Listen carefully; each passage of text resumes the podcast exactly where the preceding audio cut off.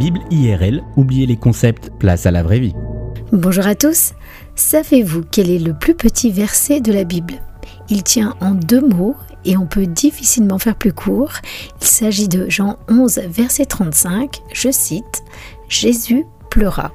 Deux petits mots qui ont pourtant tant à dire sur la personne de Jésus. Encore faut-il comprendre le pourquoi et le contexte de ses larmes. Jésus pleura.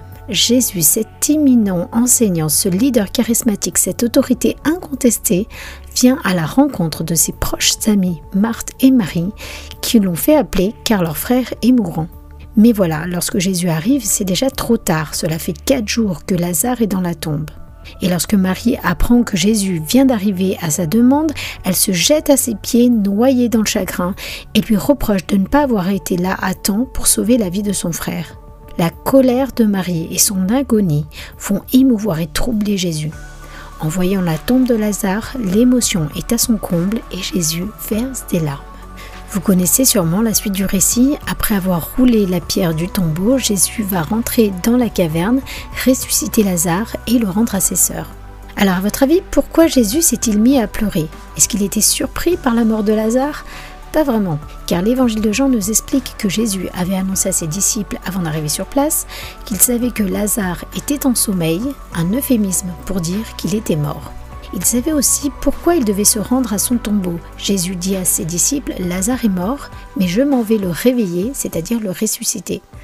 Jésus, Dieu et homme à la fois, un leader, un enseignant, un orateur charismatique, est un être sensible, perméable aux émotions et empathique. Bien sûr, il savait que les larmes de Marie seraient temporaires et que bientôt ce seraient des larmes de joie qui couleraient sur son visage. Mais Jésus, en voyant Marie pleurer, ne peut pas rester de marbre. Avez-vous déjà réalisé à quel point notre Dieu est un être sensible et que Dieu a non seulement la capacité de comprendre, mais de ressentir nos émotions? Même lorsque la mort d'un être cher est connue et prévisible, même si on a l'assurance que cette personne est auprès de Dieu et connaîtra un jour la résurrection, cela n'empêche ni le deuil ni le chagrin et devrait susciter notre compassion. Peut-être que vous avez vous-même perdu un être cher et que votre entourage a relativisé votre chagrin. Oh, mais il était vieux et puis il a eu une belle vie et de toute façon, il est auprès de Dieu. Et vous vous êtes peut-être senti incompris.